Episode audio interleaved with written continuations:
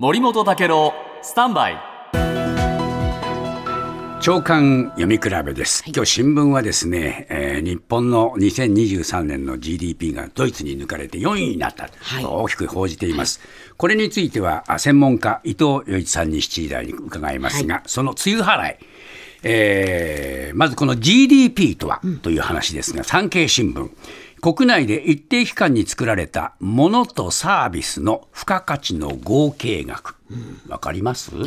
かりませんね、え。ー商品やサービスを販売した時の価格から原材料などの費用を差し引いた言ってみれば儲けのことということなんですが、はい。例えば店でコロッケを100円で売った場合じゃがいもなどの原材料を40円で仕入れて30円を従業員の給与などに充てるとコロッケ1個の付加価値は100円からあ70円引いて30円になるこれを積み上げたものが GDP というんだそうです。まあ大雑把に言うとこういうことで、ただし GDP は万能ではないっていうね話が出てきてまして、えーデジタルのお普及で、えー無料のサービスなどは GDP で補足できない。それから活発な生産活動で GDP 増加しても、その背後に環境破壊とか人権侵害があれば、持続的な成長とは言えない。去年の先進7カ国の財務省中央銀行総裁会議では、真の幸福につながる経済政策の必要性が初めて議論されたという話もあります。